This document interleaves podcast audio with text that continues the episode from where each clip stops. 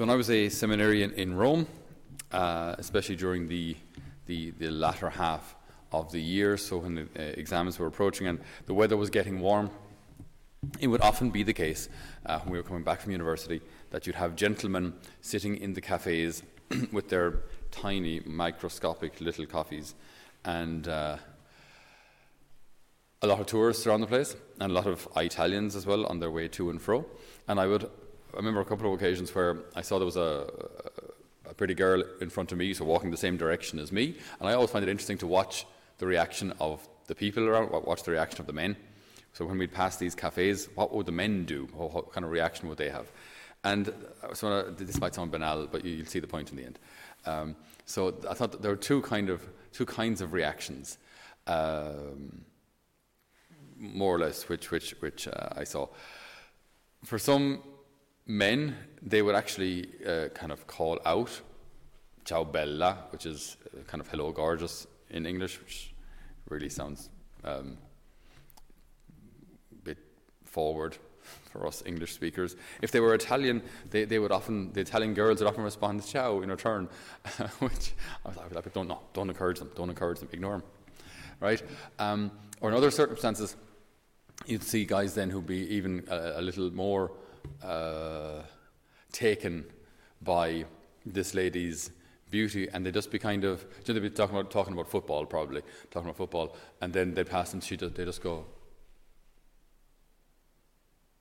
And like, eh, for that moment, I, I don't really care about football anymore. Don't tell me about the scores. I don't really care. I'm, I'm engrossed in something, right?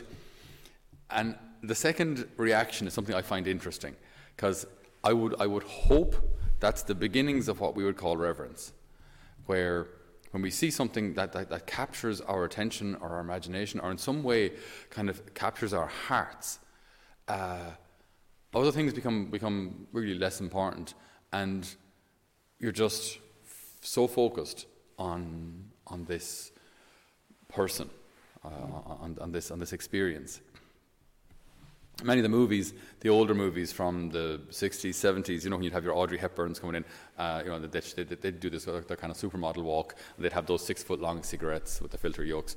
And uh, then, you know, they'd throw off a glove, and one, uh, a gentleman in a tailored suit would come over and take the glove, and they'd throw off the other glove, and another gentleman would come over, all with their perfect side partings, and uh, throw off her jacket, throw off her handbag, and all the gentlemen would be catching everything with a huge smile, just for the privilege of touching a glove that Audrey Hepburn may have worn, you know. And, know, they're opening all the doors and all that. Now, again, I'm not saying that's exactly the best behavior, but my, my point is it should be the beginnings of reverence. It shouldn't be the beginning of, of uh, loss in the sense of if I treat her well, then maybe I'll get something in return. That's, that's very, very different.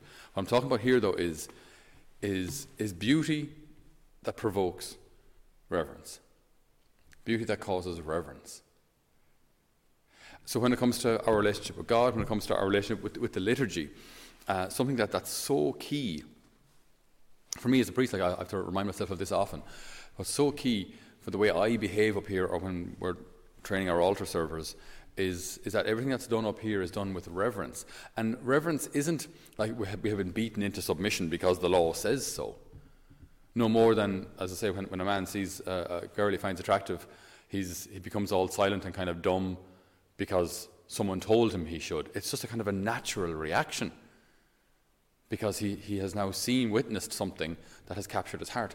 So when we come before the Lord, we should, you know, we, we genuflect when we cross the tabernacle, not because there's a big bad rule, a big bad Vatican that says we have to, but because it's God.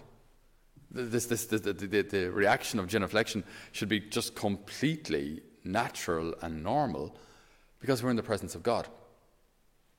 So reverence obviously comes from the word to revere. And revere comes from the Latin word re, or a re, re, three pronounced, re uh, verere, mm, which means to fear. So it actually comes from to fear. So as such, but it's, again, it's not a, it's not, not, not a bad fear in the sense of it's a, it's a fear that causes, you know, I'm not, I'm not afraid he's going to hit me or hurt me. Maybe I'm afraid I'm going to mess up. Maybe I'm afraid I'm not going to be enough.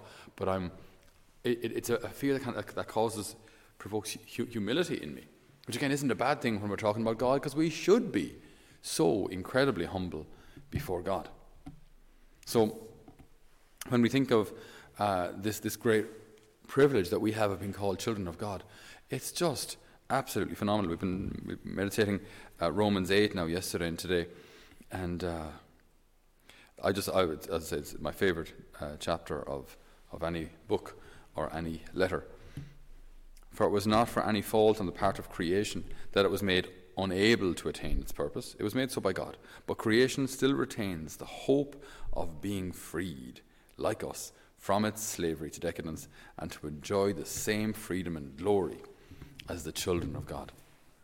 Now, I think if we really believe that, like we really believe that we're children of God, rather than it making us feel somewhat pompous and better than others, I think it would actually make us feel more responsible and definitely uh, uh, called to a greater reverence because, you know, when the royal family, you, you see it on, on me, uh, news feeds these days, anything and everything they do will be reported.